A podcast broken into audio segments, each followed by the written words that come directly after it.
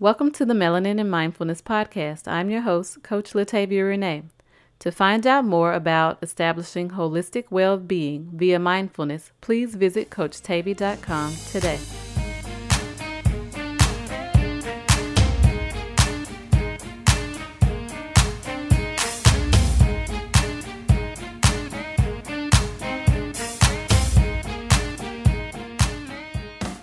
Welcome to episode two of Melanin in Mindfulness. Today, I would like to speak with you about a lesson that I was reminded of yesterday. So, yesterday morning, I woke up at 5:30 in the morning, which is the first time in a long time that I've gotten up that early. And I was so full of energy that I cleaned the hall bathroom. I did 45 minutes of yoga outdoors, which felt amazing. Um, I did a couple of other things and then I decided, hey, I can beat the crowd. I can run to the grocery store real quick and uh, take care of some things. And so I get to the grocery store and I pull up in the parking lot and I get out of my car and I'm crossing the back end of my car headed towards the entrance and I see something that kind of looked like it was crawling away from my car, but I couldn't really tell what it was. And so I leaned in really close and it was a copperhead snake. And I've never really seen a snake in person that was upright. So it seemed like more of this snake was erect up in the air than it was on the ground. Of course, totally freaked me out. Um, I became, you know, at first a little frozen and then I literally ran away. So I ran inside the store, and there were a couple of uh, employees on the parking lot clearing the uh, bass carts off of the parking lot. So I stopped uh, at the first person that I could find, which was one of the cashiers, and I said, Please do me a favor. Could you tell the baggers when they come inside to really be careful? There is a poisonous snake in the parking lot. So I found the manager and I told him, Hey, you know, there is a. There is a poisonous snake in your parking lot.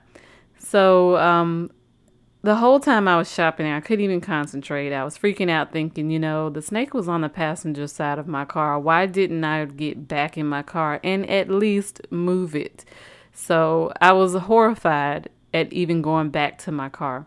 I finally went back to the front of the store, and the manager walked me to my car, and I showed them where the snake was. And they began to laugh because they're like, "It's that's not a snake, that's a worm."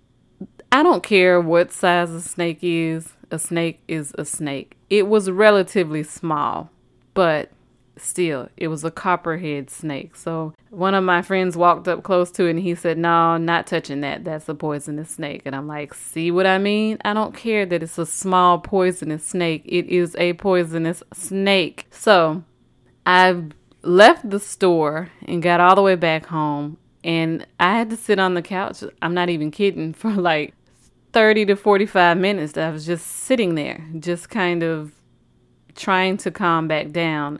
I was really kind of shocked at how nervous that made me, but that made me extremely nervous.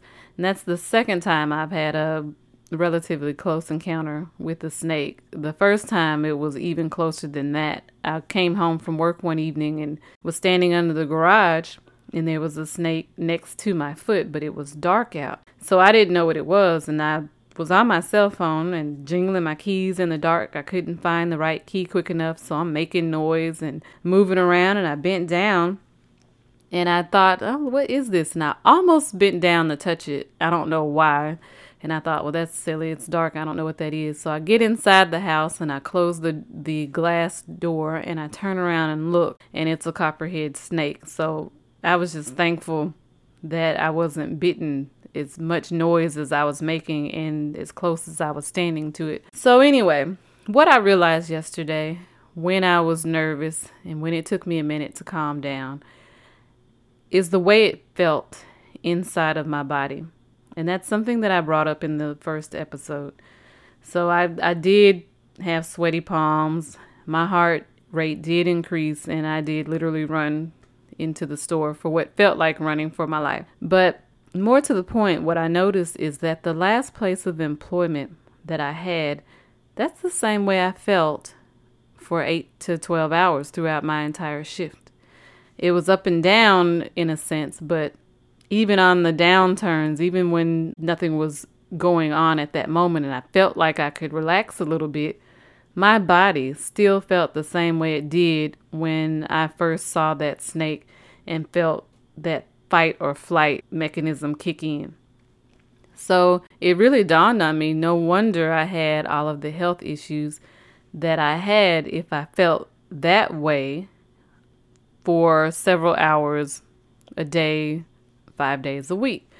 So, one of the wonderful things about developing more mindfulness is just the things that you notice inside of your own mind that you notice inside of your own body. So, one of the things I have done is I have recorded a mindfulness meditation, a guided mindfulness meditation. And I want you to take the time to visit my website to get this meditation. It's coachtavy.com. I want you to download that free guided meditation and I want you to take the challenge. I want you to do the guided meditation every morning for seven days. And I would love to hear from you anything that you pick up from that or anything that you learn from that. And we'll use that later on in future episodes. Again, that guided meditation will be at coachtavy.com. So now I'm going to fast forward to this morning. So this morning I woke up early again, actually an hour earlier than I intended to. This morning I woke up at 4 o'clock a.m.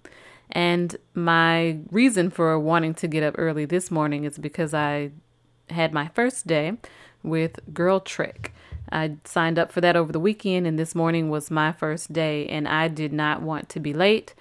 And so I said to myself right before I fell asleep, wake up at 5 o'clock a.m. Growth and development is waiting for you, which is something that I came up with in a conversation with my own life coach. And it's been very effective. Um, almost too effective. Like I said, I woke up at four o'clock this morning and I woke up with energy and excitement because I knew that I was about to experience something that I'd never experienced before. So this morning, I'm proud to say that I walked six miles and did 30 minutes of yoga before 7:30 a.m. I never imagined that. Now walking 6 miles or doing yoga, that's nothing new to me and nothing that I thought I would never do. But to get that in before 7:30 a.m almost sounded insane to me when I heard that other people were doing that. But I have to say, it was one of the best things that I have done for myself. The last two days have been kind of like a high for me. Getting up in the morning and getting active and and doing some physical activity changes my entire day. And research has shown that those who have a solid morning routine usually have a more productive day. And I can see why now with my own personal experience. It's because it set the tone for my entire day. So, anyone who knows me, they know that if I'm not on a structured schedule or if I'm not working outside the home, in the past, I've been a person who could, I mean, drag out of bed 9, 10 o'clock, sometimes even 11 and I'm not full of energy, not full of any type of excitement. I am dragging out of the bed. So for me to get up at 4 a.m. or 5:30 a.m. and to have energy and to be excited and not just, you know, turn over and go back to sleep is it's pretty big deal. Now the first day when I got up at 5:30, I woke up and I sat up on the side of the bed and I really wanted to cry for the first few seconds. I'm like this is terrible. I want to go back to sleep and I decided, no, I'm going to get up and do something.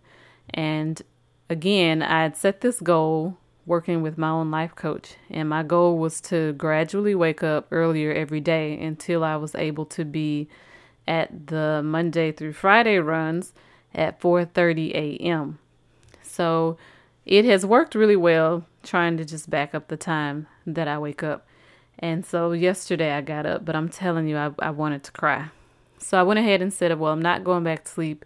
And it doesn't make sense to just sit on the corner of my bed in a daze, which was what I was doing. So that's why I ended up getting up and cleaning the restroom and taking care of some things and finding that copperhead snake in the parking lot. So today I got up and because I had something planned and I remembered how awesome I felt the day before, I got up bright eyed and bushy tailed. And I also had this burst of energy to clean up some things that I'd let stack up like really bad. And again, people who know me know that I can have clothes all over the place. So I've had clothes all over my bedroom for probably about two months that needed to be put up. Like I washed them, I folded them, I put them in the basket. Horrible habit of mine, and I left them there. And then, because the basket was full, the next set of clothes I washed and folded, I sat on the side of my bed. So I had one side of my bed that I'm sleeping on, and the other side have folded clothes on them. Makes no sense, but that's what I do. So today I had this burst of energy and I cleaned all that up. And I feel like I have more focus and I feel like I'm able to think more clearly.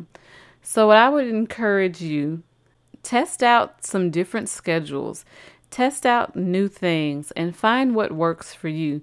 I feel like a brand new woman. I think I'm addicted. Like, I really think I'm becoming one of those people that like to get up at what I call the wise crack of dawn.